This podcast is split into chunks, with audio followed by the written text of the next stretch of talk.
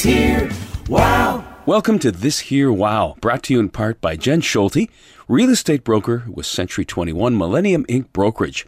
The Jen Schulte team leading you home. This Here Wow is the podcast dedicated to highlighting entirely exceptional people, places, and things found right here, right under our noses in South Georgian Bay. Or, if you're planning on being here at some point, things you want to make sure you experience once you've arrived. I'm Dean Holland, the lucky so and so charged with the exceedingly pleasurable task of pulling that all together right here each week from the comfort of Studio 11. You've heard me speaking of transplants. There are a lot of them in SGB. I'm one of them.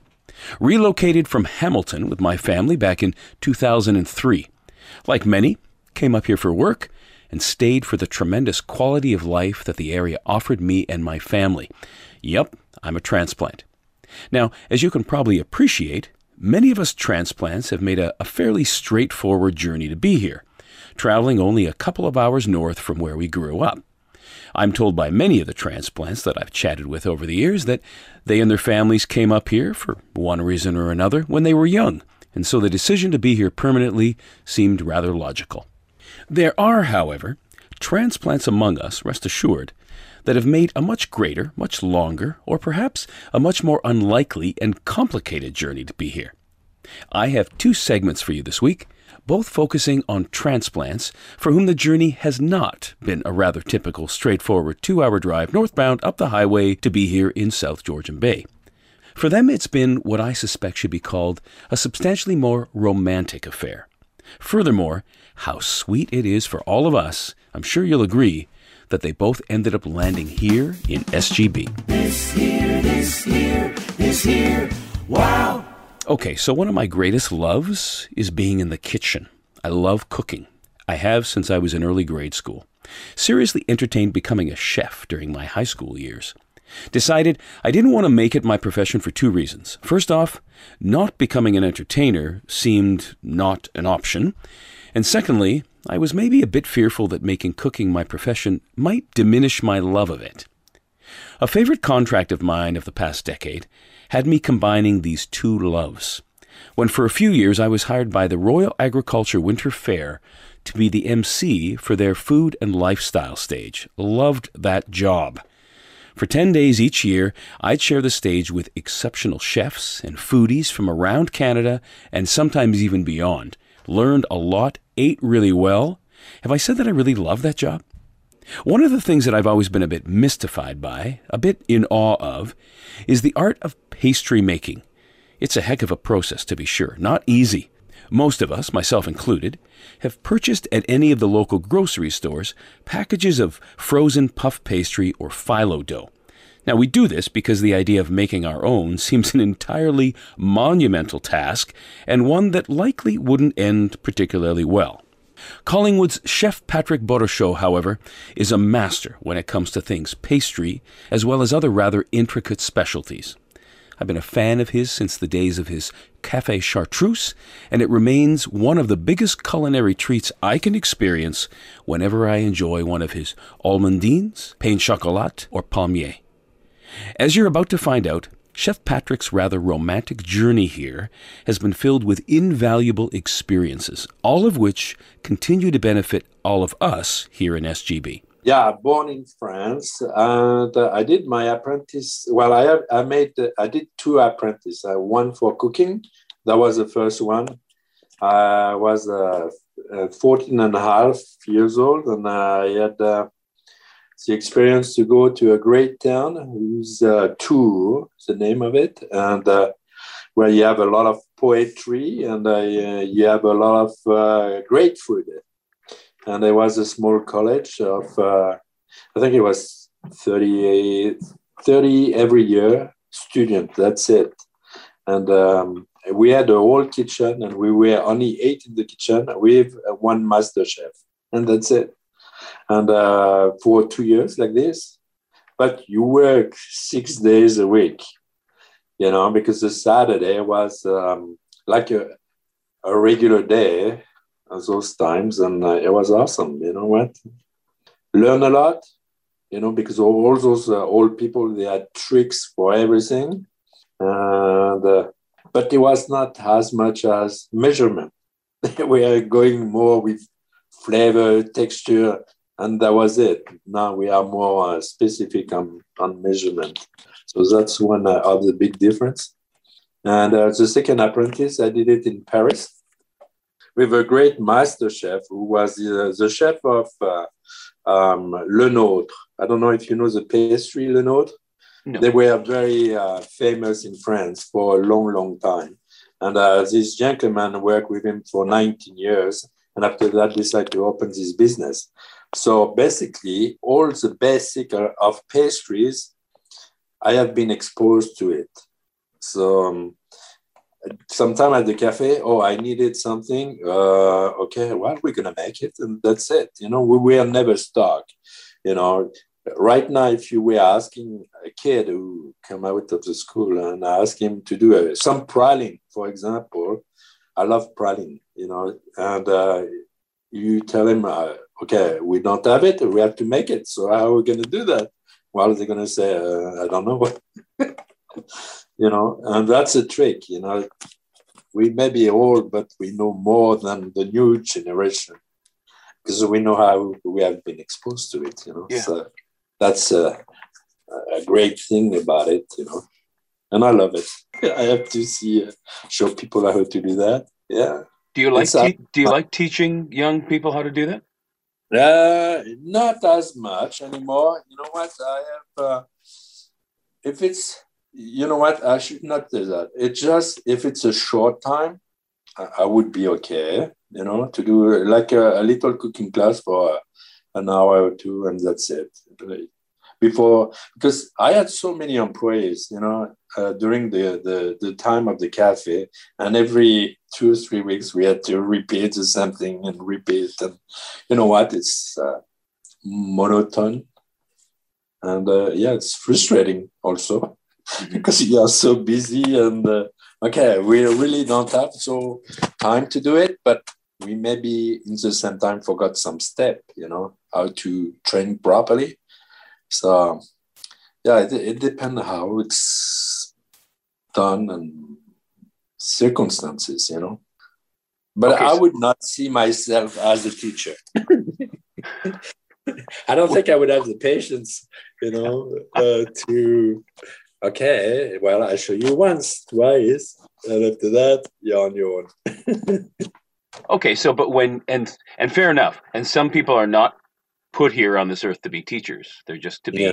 doers. But okay, so when you learned how to become a pastry chef, like how mm-hmm. long does that take you to get to um, a level where you can go out and, and do it?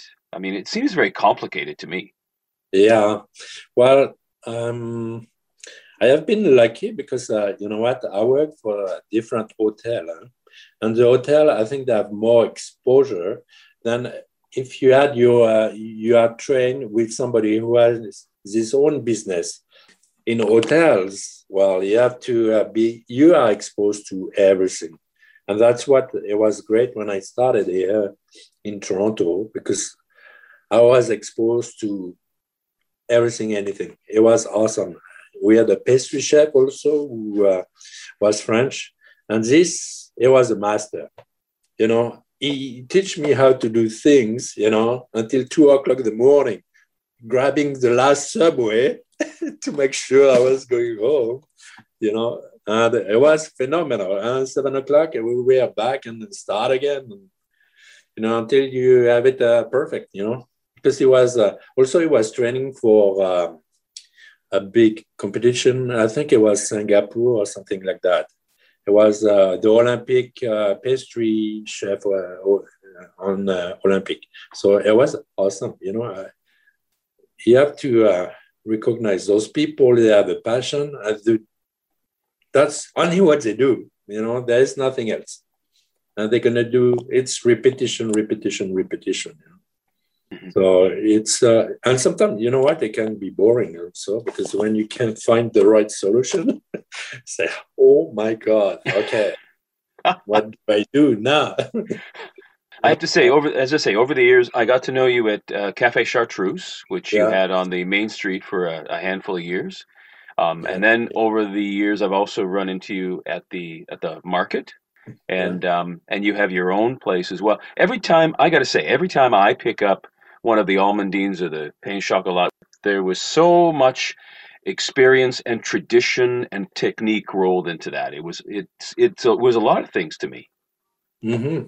Yes, um, it's repetition all the time, and uh, the the only thing um, is a variant is a product because sometimes you know you can buy some butter, for example, when you do the croissant, different season or different companies they don't extract the same quantity of water or there is, there is more fat or that work that make a sometimes a big difference in the the pain chocolat or the croissant you know same thing for the flour when it's milled or it has been picked and uh, they do all their process and you get it right away uh, well you have to do less water in the mix or you have to do more water it's it's a little science behind too, you know, and uh, you have to adjust yourself all the time. It's not just uh, black and white. You know, it just uh, so by the practice and uh,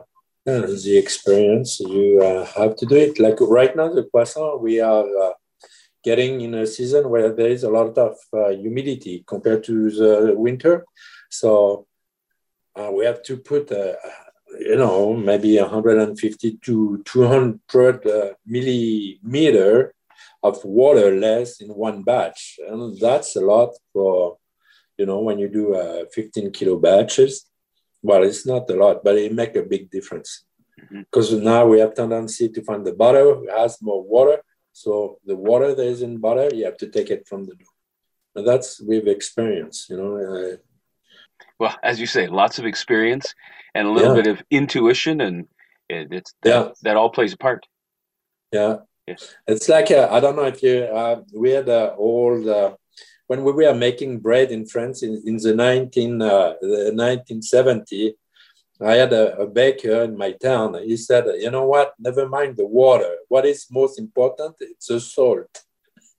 because he always used sea salt and the sea salt was always the same, you know, and never nothing was changing. So he said, "Don't worry, mm-hmm. you put the same salt, you're gonna have the same product."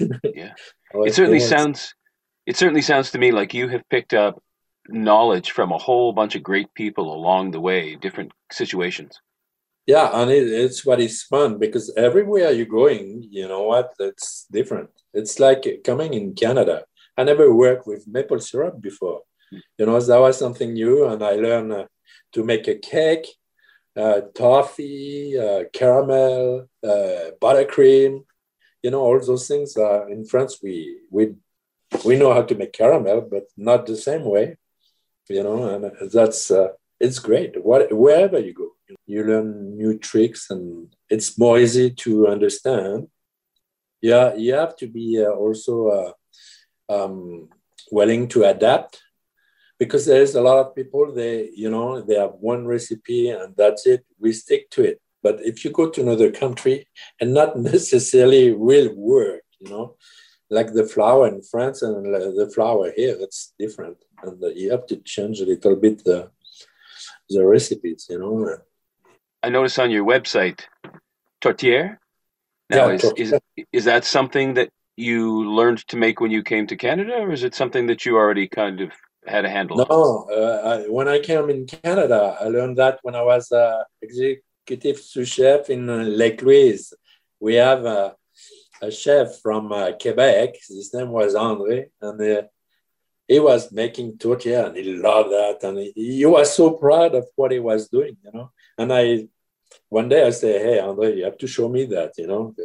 It's like same thing. I, I meet another person one day, and he was doing. Um, pouding the chômeur, you know, it's a maple cake with a, you have the cake on top and you have the maple syrup on the bottom, but you cook everything together. And uh, this gentleman, Daniel, was putting that so fast and pour the liquid on top and bake it. And that was so delicious. And I picked from this person, you know, and that's it. It's uh, how you learn, you know. Just pay attention. Uh, I think maybe one thing Uh, we are more also uh, picking up quickly on detail, you know, than other people because we have been trained for that. You know, it's like, uh, yeah, you want to make sure uh, you do the right thing the the first time, and that's it. You know. I'm wondering, do you have would you have any advice? You mentioned earlier some of the young chefs coming out of school, which would have would would be having a very different education than what you did. And so, what mm-hmm. would you recommend to them? Well, one thing it would be uh, if they have the chance, uh, change establishment more often. You know, go for six months in one, six months in another one, or if you go to one place where the, there is a lot of different things happening, uh, well, try to do three months here, three months that, three months something else, and just that's how you're going to learn. It's um, special, especially uh, like pastries or cooking. If you are stuck in the same place all the time, you're not going to learn very much, you know, because you, are, you have no other exposure from other chefs, other ideas, you know, and uh, that's how you grow actually. Mm-hmm. More you are exposed and more it's coming, and you, after that, you develop your own test, your own creation, you know, and that's what very important. Patrick confided in me that, like so many of us, he's been adjusting his workload in order to give himself a bit more Patrick time, and presumably a bit more Patrick and Ruth time. As a result, he's not doing so much of the actual baking anymore. However, however, you can still purchase most of the products we chatted about in frozen form. All you've got to do is look after that final step yourself by popping them in the oven. Actually, I suppose that would be the second to final step, the final step being enjoying them.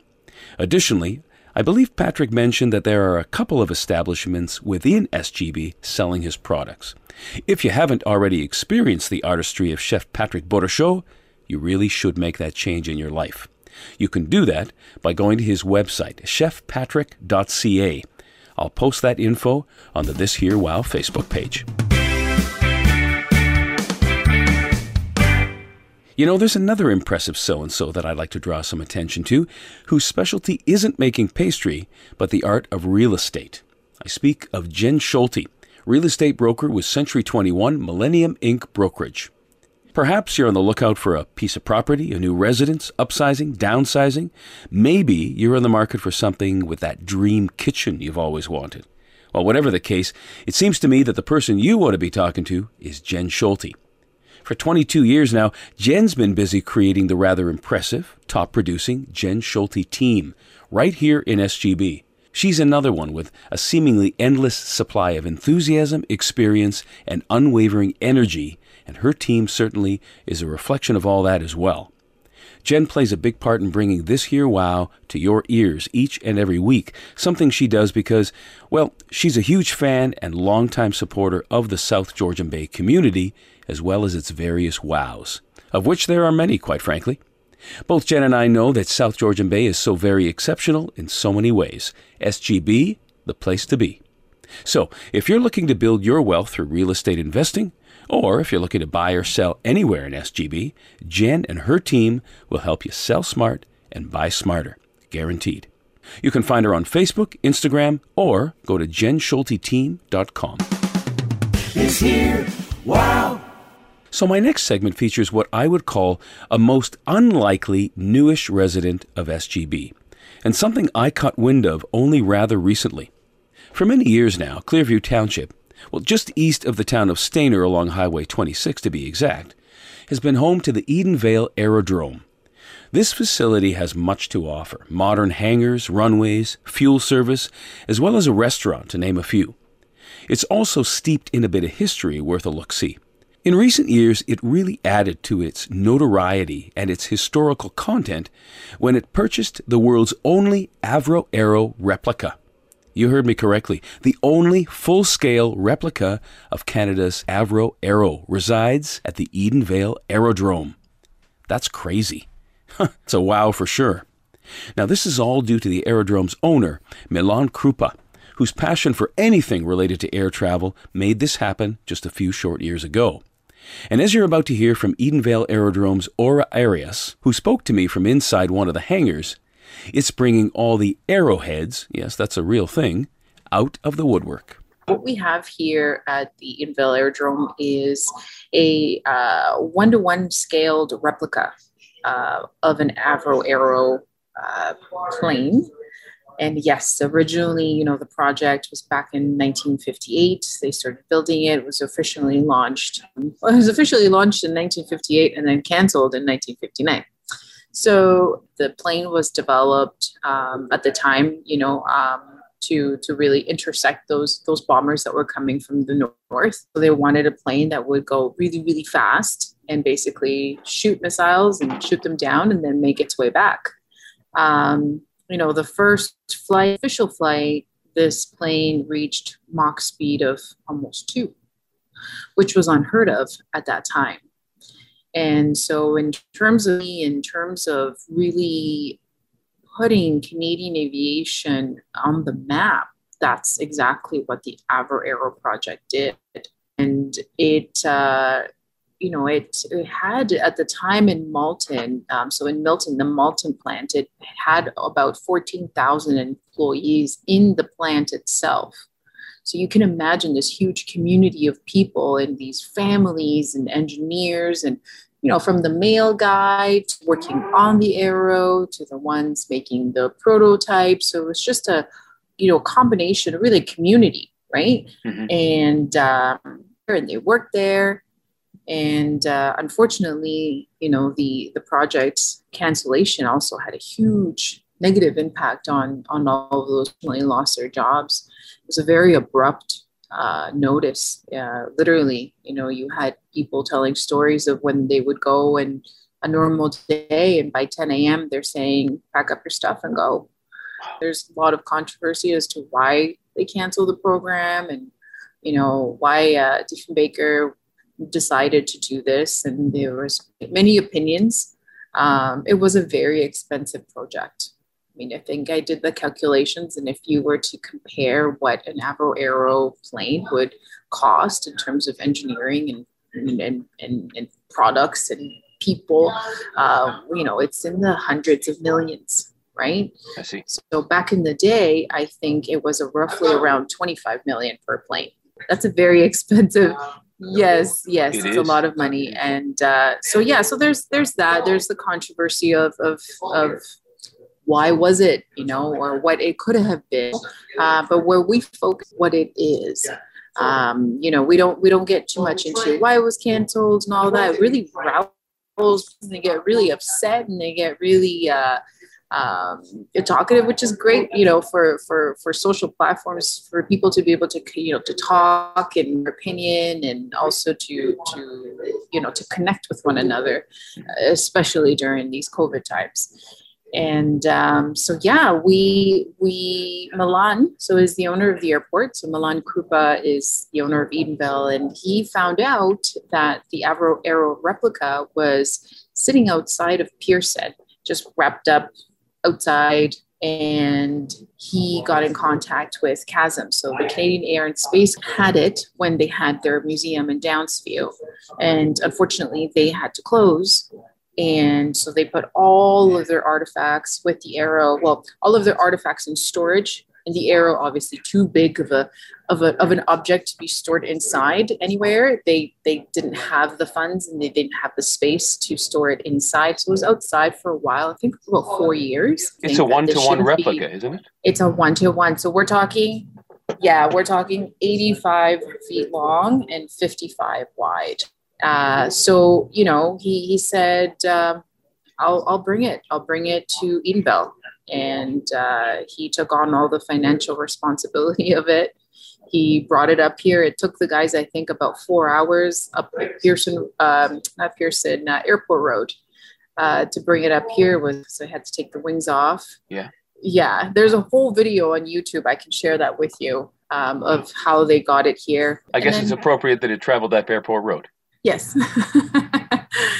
and we, you know, I, I work in the office. I, I do uh, consulting work for for Milan for the Edenvale Airport, and we started getting calls and people just inquiring and asking whether or not we saw the, you know, do you have the Avro Arrow replica? And I saw it on YouTube, or I, I think CTV uh, covered uh, that as well. And so everyone was really excited. And I said to Milan, like, let's open the doors. Let's show people the Avro Arrow. And so Family Day, so that was uh, just before March, just before COVID. So February, I think it was 19 and 20th, a Family Day weekend we opened the doors. And we had i think we saw maybe about 400 people come through that weekend. And families and you had like pilots and you had you know retired pilots military. It was a nice combination of people from all over that really just wanted to see the arrow they came out uh, they saw it. We saw their faces. We saw how happy they were. When we laugh, we say they have the arrow awe because when you walk in and you see the full scale of this plane, and you also think of a 1950s plane, you're thinking, oh, you know, that and, and an you know improvement of a tiger moth and no it is nothing like it it is absolutely stunning it's a beauty of a plane so you walk in, your mouth just like drops, and you're like, wow. And we kind of just sit back and go, yeah, we know. um, and unfortunately, because of COVID, we've been on and off. Um, but basically, what we did is we we we created a temporary website just so that everybody can go on there and they can book their tour and now we're creating you know board of directors and we've got some volunteers that you know come out and help us. Uh, retired guys that really love aviation and they love to talk about it and uh, you know with the pandemic unfortunately we've you know we've opened them and then we've had to close them and so we just can't wait for this stuff to be over and uh, and so that we can open the doors you know permanently and we can show it on the weekends and we can show it you know after five so that we can get more volunteers in here and just really um, give it the platform that it deserves mm-hmm. and uh, when you come in for a tour we we spend about half an hour 25 really 25 to half an hour just kind of talking really depending on the size of the crowd. And um, and when and then you have time to take your pictures and take your videos. Uh, we have a pretty awesome little gift shop in there so you can take home some swag with you if you like.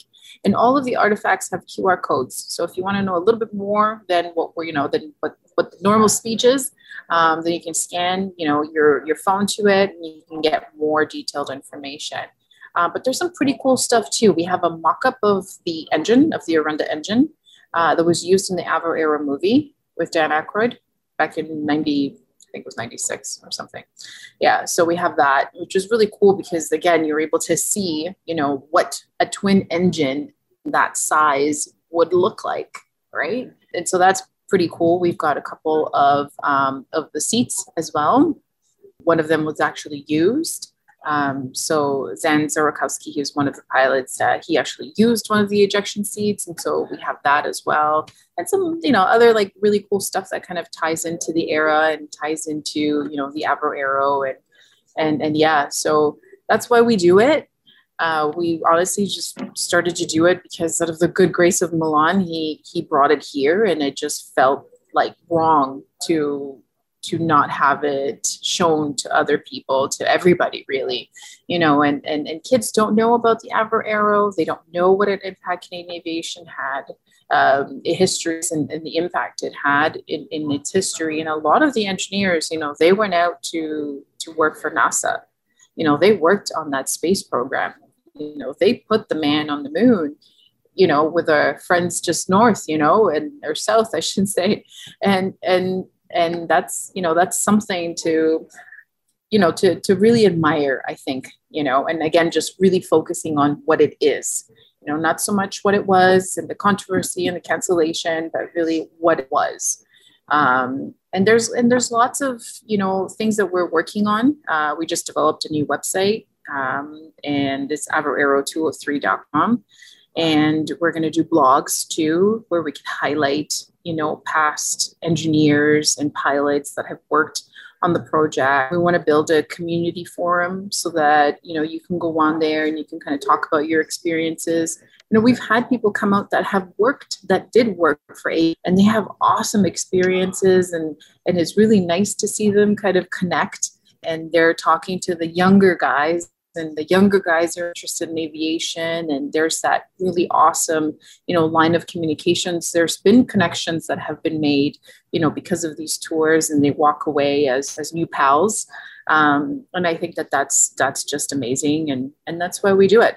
That's our our hope and then that our mission i guess you could say is really just to show the area the arrow yeah. and, and to give an experience to to those who come out. Yeah. As Aura indicated, there are many plans in the works to offer regular access to the Avro Arrow as things become safer and restrictions lift. The Arrow is not going anywhere, folks, so we just have to be a bit patient. Sounds to me like a nice little getaway with an SGB to take in with the family and such. Aura also tells me that the Aerodrome's restaurant is readying a patio in the months ahead so you can sit outside after you've seen the Avro and enjoy their signature Aero Burger. Sounds like an invite to me. Oh, just one last footnote worth mentioning. Aura also tells me that the creation of that Avro Arrow replica involved in the neighborhood of 200 people and took roughly 10 years to complete, beginning in the mid 1990s. Wow, again. If you'd like more information on the Avro Arrow or the Edenvale Aerodrome, go to edenflight.com. I'll post that and hopefully some footage of the Arrow on the This Here Wow Facebook page. With that, the control tower is radioing me and saying, Dean, it's time to start wrapping things up. I'd like to begin that by genuinely thanking my guests, Chef Patrick Bourachot, as well as Aura from the Edenvale Aerodrome. Thanks a ton for taking the time to be part of this week's episode of This Here Wow. I truly loved and appreciate the time we spent chatting. Even more is the great appreciation I'm feeling for the incredible contribution that you have and continue to make to the SGB culture and landscape. Surely you can feel it, folks. We're all pretty lucky, you and I, to be here and able to enjoy this rather exceptional bit of geography called South Georgian Bay. You bet we are. And of course, I'll have an entirely different wow or two to bring your way next week. There's no shortage of them here at SGB, that's for sure. Now, if you have any questions or comments, or perhaps there's a wow that you think should be on my radar, please send me an email Dean at thisherewow.com will get that job done very nicely. You can also go to my website, deanhollin.com. That's Dean, H O L L I N.com. And of course, I would love to hear from you. Thanks so much to the Jen Schulte team. Jen Schulte, real estate broker with Century 21 Millennium Inc. brokerage. Go to jenschulteteam.com. Thanks also to my technical producer, Steve Ritchie, for cutting and pasting the show together so nicely each and every week. Thanks as well to my favorite IT guy, Mitchell. Special thanks to Ash. Love to G. And a really big thanks to you, too. I look forward to us being together again next week for another installment of This Here Wow. Oh, and if you haven't done so already, make sure you hit the subscribe button so you don't miss a single episode. Until then, I'm Dean Hollin. Do, do, do, this here, this here, this here. Wow.